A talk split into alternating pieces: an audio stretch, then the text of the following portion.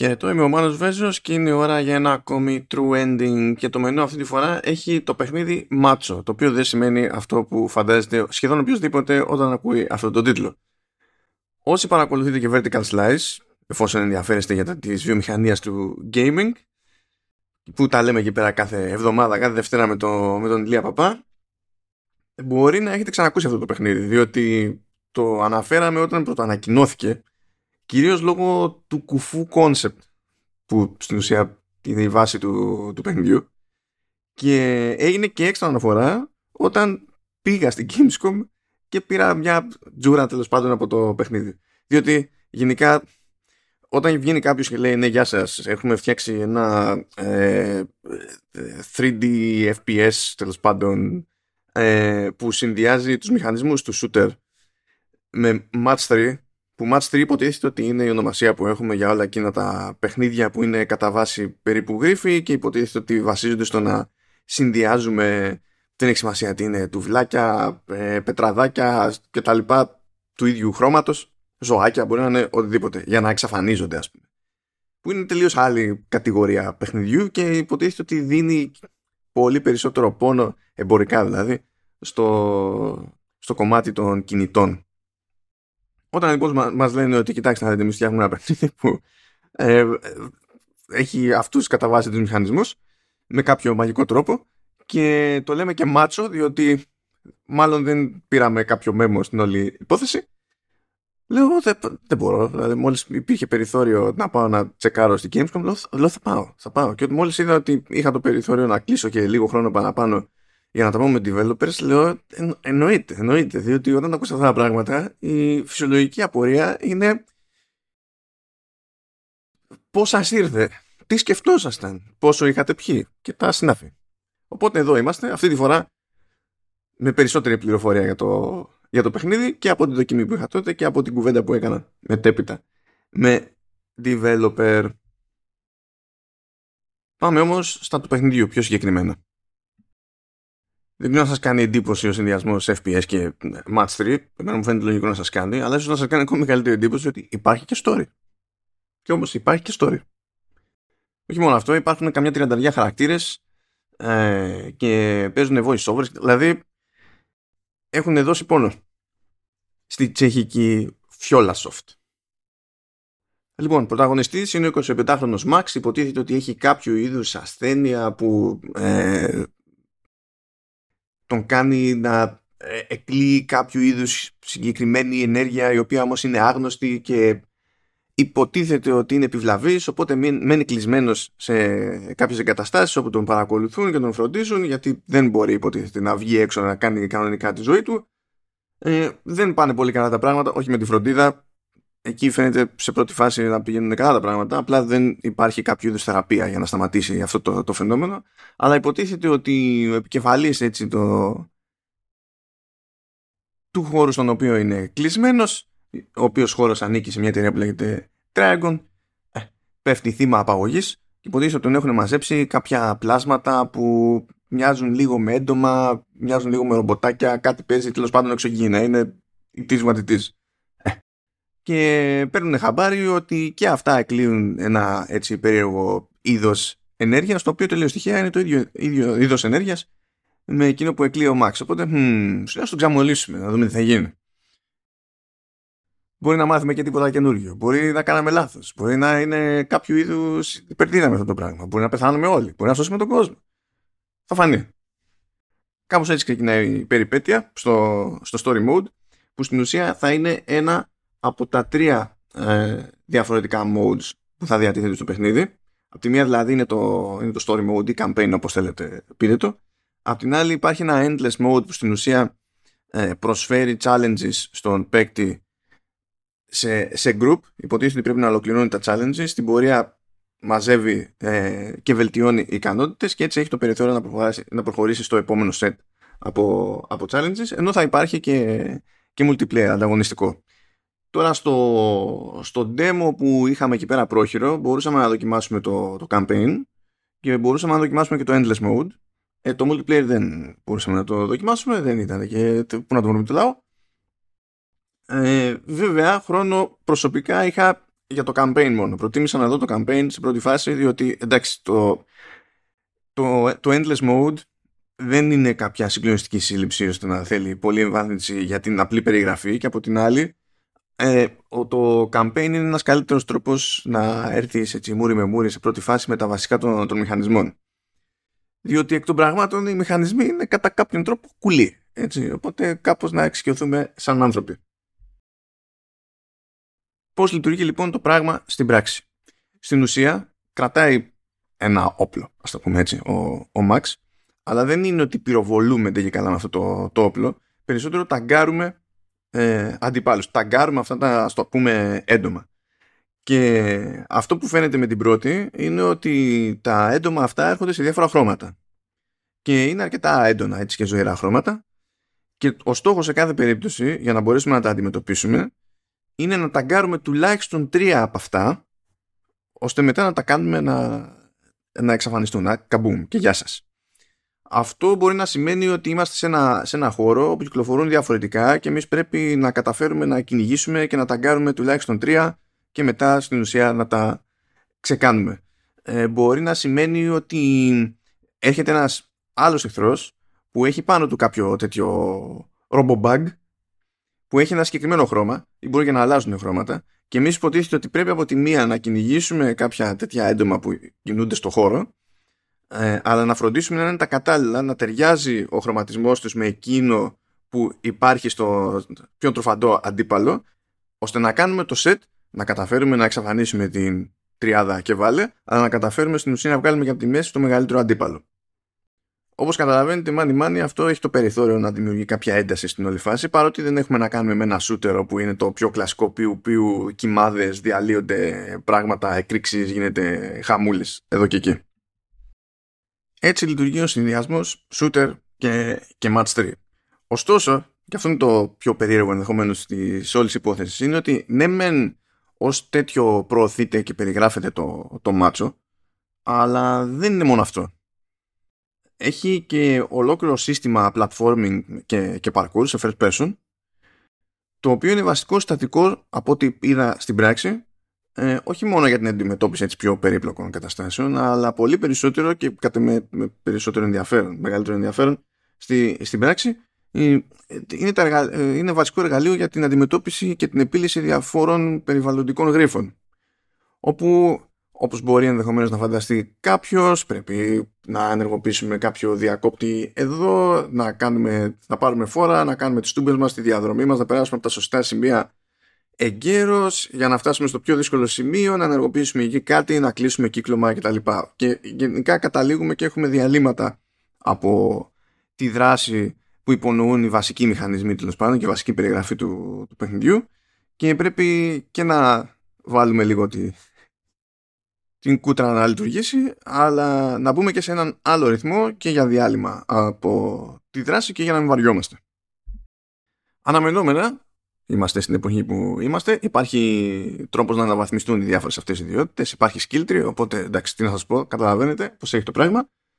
Πιο ενδιαφέρον σε πρακτικό επίπεδο, που δεν έχει να κάνει με τα εντός όσο με τα εκτός του παιχνιδιού, είναι ότι το multiplayer mode θα διατίθεται υπό τη μορφή free to invite, έτσι την περιγράφει η Fiolasoft. Τι εννοεί ο ποιητής σε αυτή την περίπτωση? Ότι εφόσον έχει ένας το παιχνίδι, τότε μπορεί να στείλει προσκλήσεις σε άλλους, μέχρι και 3 άλλους παίχτες που δεν έχουν το παιχνίδι, και να συμμετέχουν όλοι στο multiplayer κανονικά. Στην ουσία, οι άλλοι παίκτες, αν θέλουν να έχουν πρόσβαση στο endless mode και στο single player campaign, τότε πρέπει κανονικά να αγοράσουν το παιχνίδι. Αλλά για multi αρκεί να τους καλέσει κάποιος. Μία γρήγορη στάση να κάνω στη μουσική, μιας και υποτίθεται ότι έχει γίνει συνειδητή προσπάθεια ώστε τα διάφορα μουσικά θέματα που χρησιμοποιούνται να προσομοιάζουν σε αυτό που έχει συνηθίσει ο σύγχρονος θεατής να παραπέμπει σε υπερηρωικό μοτίβο. Οπότε, αν έχετε ακούσει πράγματα προφανώς από ταινίες του Marvel Cinematic Universe, από DC και τα λοιπά, υποτίθεται ότι ο στόχος είναι να θυμίζουν τέτοια πράγματα σε στυλ, ως προς τα όργανα που χρησιμοποιούνται, τέλος πάντων το στυλ και το ρυθμό, τέτοια πραγματάκια. και από το μικρό δείγμα που τέλος πάντων μπόρεσα να έχω, νομίζω ότι δεν θα πηγαίνουν άσχημα. Δεν μπορώ να αρκιστώ τώρα για το σύνολο του soundtrack, αλλά εδώ που τα λέμε, εντάξει, και αν μπω στη διαδικασία να μιλήσω σοβαρά για soundtracks από DC και MCU, δεν, δηλαδή έχουν πάρα πολύ καλούς συνθέτες εκεί, αλλά δεν είναι ότι κάνουν πάρα πολύ σοβαρή δουλειά. Με αυτό το σκεπτικό δεν έχω κανένα πρόβλημα να πιστέψω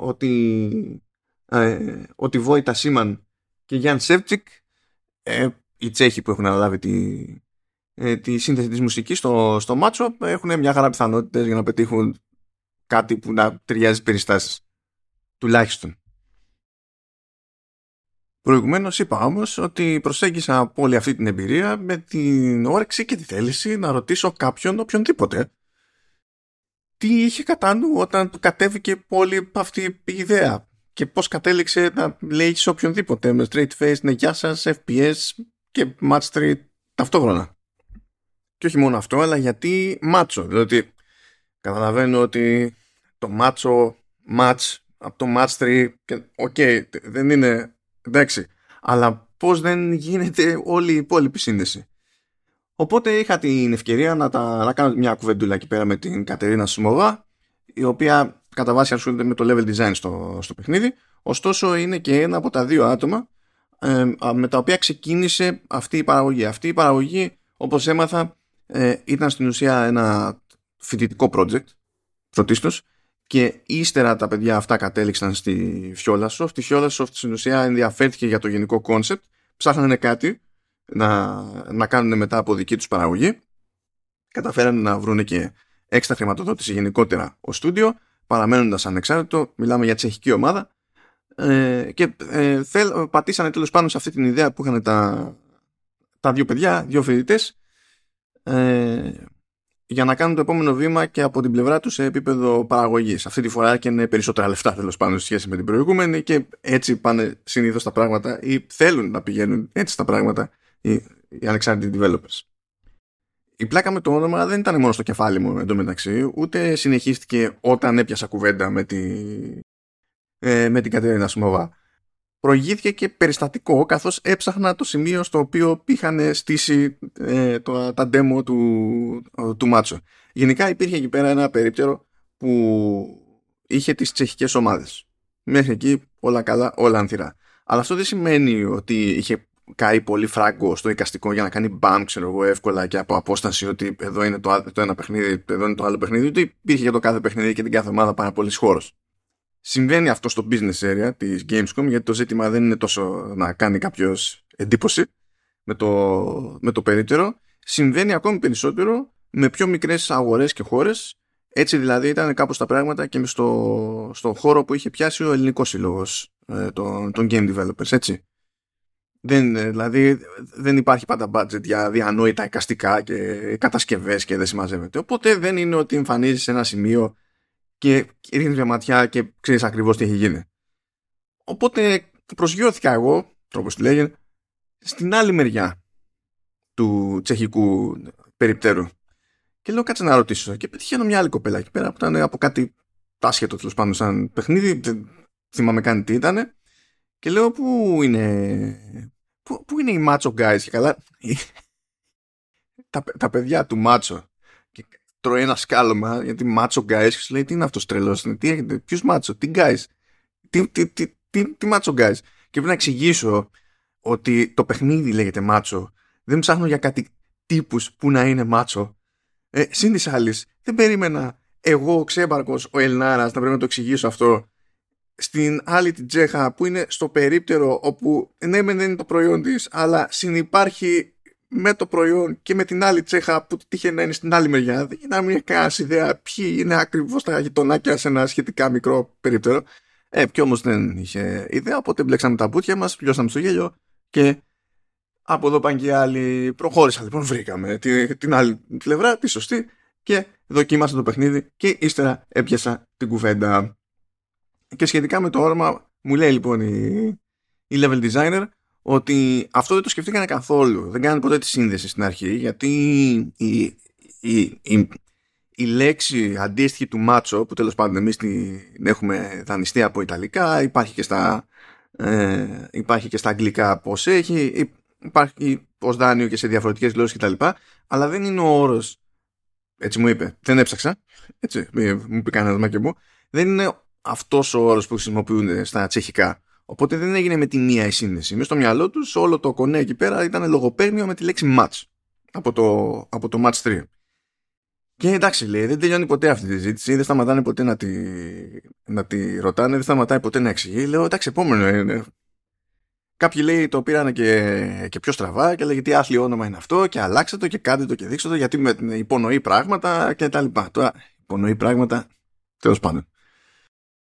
Άμα μπλέξουμε το τι υπονοεί ένας πιθανός τίτλος παιχνιδιού, υπάρχουν πολλά ζητήματα εδώ και εκεί, αλλά τέλος πάντων, δεν έχει σημασία. Είναι αυτό που είναι. Είναι λογοπαίγνιο με το μάτς. Αλλά σίγουρα δεν ήταν η πρώτη ιδέα και η πρώτη επιδίωξη του αρχικού δίδυμου. Το αρχικό δίδυμο, λοιπόν, φοιτητική ζωή, φοιτητικές έτσι φιλοδοξίες, συμβαίνουν αυτά. Το έχω ακούσει και από Έλληνες developers. Γενικά είναι κλασικό πράγμα που λένε developers άπειροι που θεωρούν ότι έχουν την απαραίτητη ικανότητα αλλά δεν έχουν ιδέα τι σημαίνει στην πράξη το καταφέρνω και παράγω κάτι. Στην αρχή η δική τους η πρόθεση ήταν να φτιάξουν ένα RPG με ανοιχτό κόσμο. Κρυμάτσα κατευθείαν. Φυσικά, λέει, αυτό ήταν παρανοϊκό. Συνειδητοποίησαμε ότι δεν είναι δυνατόν να φτιάξουμε. Δεν έχει σημασία πόσο καλή είμαστε η δουλειά μας, είναι απλά τεχνικώς αδύνατος να στηρίξουμε τη διαπαραγωγή με λαό, χρήμα, χρόνο και τα συνάφη. Οπότε, λέει, ο συμφοιτητής μου και νυν, λέει, συνάδελφος, πρότεινε να ασχοληθούμε με κάτι που να έχει να κάνει με γρίφους. Να είναι κάτι, λέει, τύπου puzzler. Γιατί και εκείνος έχει σκάλωμα με γρίφους. Οπότε, λέει, τέλος πάντων, να αγωθούμε έτσι. Δεν βρίσκανε, λέει, ζύγια ακριβώς για το concept. Δεν μπορούσαν να καταλήξουν ακριβώς. Αλλά μια μέρα, λέει, είχαν πάρει ένα αργυλέ, πήρανε τσάι. Τώρα, ό,τι μου είπαν, σας λέω. Δεν έφερε ευθύνη. Τώρα, άμα είναι φούμαρα αυτά, δεν ξέρω. Ή τέλος πάντων, φούμαρα ήταν. Τι είδους φούμαρα. You get the idea. Οκ, ναργιλές, τσάι και πετάγεται, λέει ο συνάδελφος και λέει, you know what, θα κάνουμε ένα FPS και θα το συνδυάσουμε με match 3. Και κοκάλωσε και η κοπέλα, γιατί σου λέει, πάει τον χάνουμε. Τι είχε αυτός ο ναργιλές. Τέλος πάντων, εξήγησε και με τα πολλά κατάφερε και βγήκε νόημα στην όλη φάση. Και όχι τίποτα άλλο. Δηλαδή, μηχανικά, άμα τα βάλουμε κάτω, αυτό που δοκίμασα λειτουργεί. Το αν έχει καλό ρυθμό, το αν έχει καλή ισορροπία σε βάθος χρόνου κτλ. Αυτό φυσικά είναι θέμα της τελικής εκδοχής. Και έχουμε ακόμα μέχρι να φυτρώσει. Πέρασα από διαφορετικά στάδια του design, όμως στην αρχή το ζήτημα ήταν να συνδέονται διάφοροι εχθροί για να εκρήγνεται, αλλά με πιο απλό τρόπο. Δηλαδή είχαν ξεκινήσει και δεν ήταν καν FPS ακριβώς, ήταν πιο 2D ως προς το πώς λειτουργούσε το gameplay, δεν είχε την ελευθερία που έχει τέλος πάντων το μάτσο στην τωρινή του μορφή. Αλλά αυτό γενικά δεν τους κάθονταν καλά. Ύστερα είχαν μια άλλη ιδέα. Στην ουσία, έτσι όπως και τώρα μπορεί κάποιος να πάει να στοχεύσει, να κλειδώσει και να κάνει tag το ρομπό bug που λέω εγώ. Μπορούσε να κάνει το ίδιο και πριν, αλλά δεν γινόταν άμεσα. Έπρεπε στην ουσία να κρατάει το στόχο στο σωστό σημείο για λίγο και ήταν σαν να κάνει φόρτωση. Αυτό είχαν σκεφτεί ώστε να υπάρχει τέλος πάντων μια πρόκληση της προκοπής, αλλά είδαν στην πράξη ότι αυτό δημιουργούσε μεγαλύτερο πρόβλημα. Τσίτωνε πάρα πολύ τους παίκτες και κατέληγαν να έχουν θέμα με τους καρπούς στο playtesting. Οπότε αποφάσισαν να πάνε για κάτι πιο γρήγορο και φαντάζομαι ότι κάπως έτσι κατέληξαν και στο κομμάτι με το parkour και τους γρίφους που στην ουσία δεν συνδέονται τόσο πολύ με τη μάχη ώστε να καταλήγει με τέτοια πρακτικά προβλήματα ο παίκτης. Από εκεί και πέρα έτυχε να κάνουν τις σωστές γνωριμίες, γνωρίσανε τον νυν παραγωγό του παιχνιδιού. Το γυρίσανε το παιχνίδι σε Unreal Engine 4. Δεν μου είπε βασικά στη μηχανή ήταν πριν, αλλά συνήθως όλα αυτά, αν να ξεκινάνε κάπου και ξεκινάνε πειραματικά, να υποθέτεται ότι ήταν Unity. Και φτάνουμε στο αποτέλεσμα που βλέπουμε. Και μιας και λέω βλέπουμε, λίγα λόγια και για την καλλιτεχνική διεύθυνση, διότι πρώτα απ' όλα είναι συνειδητή επιλογή να μην πάνε για ρεαλιστικό στυλ. Προτίμησαν να μιμηθούν, τέλος πάντων να μιμηθούν, να πατήσουν πιο πολύ στα πρότυπα, έτσι, τα πιο πολύχρωμα τύπου Fortnite και τα κτλ. Διότι είναι άλλες οι απαιτήσεις όταν είσαι πιο μικρή παραγωγή. Όταν είσαι πιο μεγάλη μπορείς να στοχεύσεις σε ρεαλισμό με πιο straight face, γιατί έχεις τέλος πάντων το υπόβαθρο, έχεις τους πόρους να το κάνεις, ενώ εδώ είναι διαφορετικά. Και ταυτόχρονα θέλανε εικαστικά να καταλήξουν με κάτι αρκετά καθαρό στο μάτι. Οπότε τι γίνεται, αν το δείτε σχεδιαστικά είναι σαν να τραβάνε γραμμή σε κάποιο βαθμό όσο μπορούν, δηλαδή από Pixar και τέτοια, αλλά έχουν φροντίσει τα πάντα τους να είναι πάρα πολύ καθαρά, υψηλής ανάλυσης μεν, αλλά όχι με υπερβολική λεπτομέρεια, όσο μπορούμε έτσι πιο σχετικά καλά, δεν κυριολεκτό τώρα, αλλά πιο πλακάτα χρώματα, έντονες αντιθέσεις και τα λοιπά. Και το αποτέλεσμα, έτσι όπως το είδα εγώ να τρέχει μπροστά μου, τουλάχιστον που ήταν τα πάντα όλα τσίτα, ήταν εκ πρώτης ευχάριστο. Δεν έχω κάποιο πρόβλημα. Δεν μου αρέσουν τα καθαρά εντωμεταξύ σε κάτι τέτοιες περιπτώσεις, γιατί έβλεπα ότι ήταν καθαρές οι επιφάνειες, παρότι υψηλής ανάλυσης, έτσι. Ήταν καθαρές οι επιφάνειες, καθαρές οι γραμμές και ήταν και καλή η ποιότητα εικόνας. Είναι πιο εύκολο να πετύχεις σόι ποιότητα εικόνας, και δεν εννοώ απλά ανάλυση. Σόι ποιότητα εικόνας γενικά, όταν δεν το παρακάνεις τέλος πάντων με πολυπλοκότητα, λεπτομέρειες και τα συναφή. Χωρίς αυτό να σημαίνει ότι τα μοντέλα τα ίδια, ας πούμε, είναι απλά. Άλλο το ένα, άλλο το άλλο. Όπως μου είπε η level designer, η σκέψη σε κάθε βήμα ήταν να αποφύγουμε το θόρυβο. Το θόρυβο στο μάτι. Να μην φαίνεται κάτι ότι είναι βαρύ, απλά για να φαίνεται ότι είναι βαρύ. Μου έταξε και κάποια πράγματα για το story, βέβαια. Εντάξει, όχι λεπτομέρειες. Είναι τα κλασικά ότι το παίρνουμε στα σοβαρά. Μας νοιάζει γιατί μας αρέσουν τα παιχνίδια με αφήγηση. Οπότε δεν έχουμε βάλει την ιστορία απλά για να βάλουμε την ιστορία. Τώρα σε αυτό το στάδιο δεν έχω δείγμα της προκοπής, έτσι, κάτι ιδιαίτερο για να πω ότι ναι, ok, ή όχι, not ok. Και αυτό που μου είπε και μόνη της, το ποινολογικό στο κομμάτι του gaming, εντάξει, ok, είναι ότι πρώτα ξεκίνησαν με το concept των μηχανισμών και ύστερα μπήκαν στη διαδικασία να σκεφτούν κάποια ιστορία. Αν το κάνανε καλά ή όχι, θα φανεί στην κυκλοφορία. Η παραγωγή αυτή, δηλαδή το Matcho, ετοιμάζεται για PC. Δεν ήταν super σίγουροι σε εκείνη τη φάση τι εννοεί ακριβώς ο ποιητής με PC. Δηλαδή, ναι, προφανώς εννοεί Windows PC, okay. Και τώρα σε κάθε περίπτωση, αν είναι Steam, αν είναι Epic Games, αν είναι και τα δύο, αυτά είναι τώρα διαδικαστικά, είναι περισσότερο logistics. Το τι θα γίνει με Mac και Linux δεν μου το είχε πρόχειρο σαν απάντηση, και από εκεί και πέρα σε κονσόλες ο στόχος είναι PlayStation 5 και Xbox Series. Μένουν εκτός Switch, μένουν εκτός PlayStation 4 κάθε βαθμίδας, μένει εκτός Xbox One κάθε βαθμίδας. Και ρώτησα σε αυτή τη φάση ποιο είναι το σκεπτικό πίσω από την εστίαση στα αυτά τα νεότερα συστήματα, καλά με εξαίρεση το PC είναι το PC, με τη λογική ότι έχουν και μικρότερη εγκατεστημένη βάση, οπότε υπάρχει ένα κόστος ευκαιρίας. Μάνι απευθύνεται σε λιγότερο κόσμο, σε μικρότερο κομμάτι της συνολικής πίτας.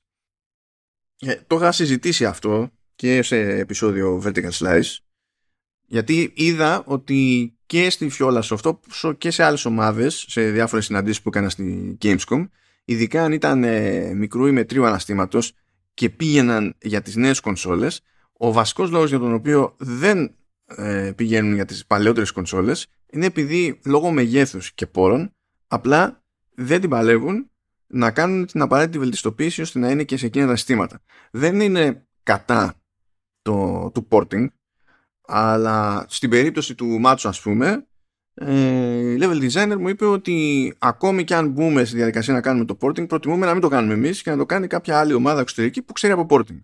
Εμείς απλά δεν μπορούμε να το αναλάβουμε, δεν έχουμε το περιθώριο να το κάνουμε. Συν της άλλης, όταν έχεις ως βάση τέλος πάντων ισχυρότερο μηχάνημα, μπορείς να αντιμετωπίσεις και κάποια σου προβλήματα, ή τέλος πάντων μπορείς να γλιτώσεις και κάποια ζητήματα σε απόδοση, από την άποψη ότι έχεις περισσότερο hardware για να ρίξεις το πρόβλημά σου εντός εισαγωγικών. Άρα και από εκεί γλιτώνεις κόπο για βελτιστοποίηση. Είναι πιο εύκολο να φτάσεις στην απόδοση που θες με λιγότερο κόπο σε σχέση με το να έχεις ακόμη περισσότερα συστήματα ως στόχο.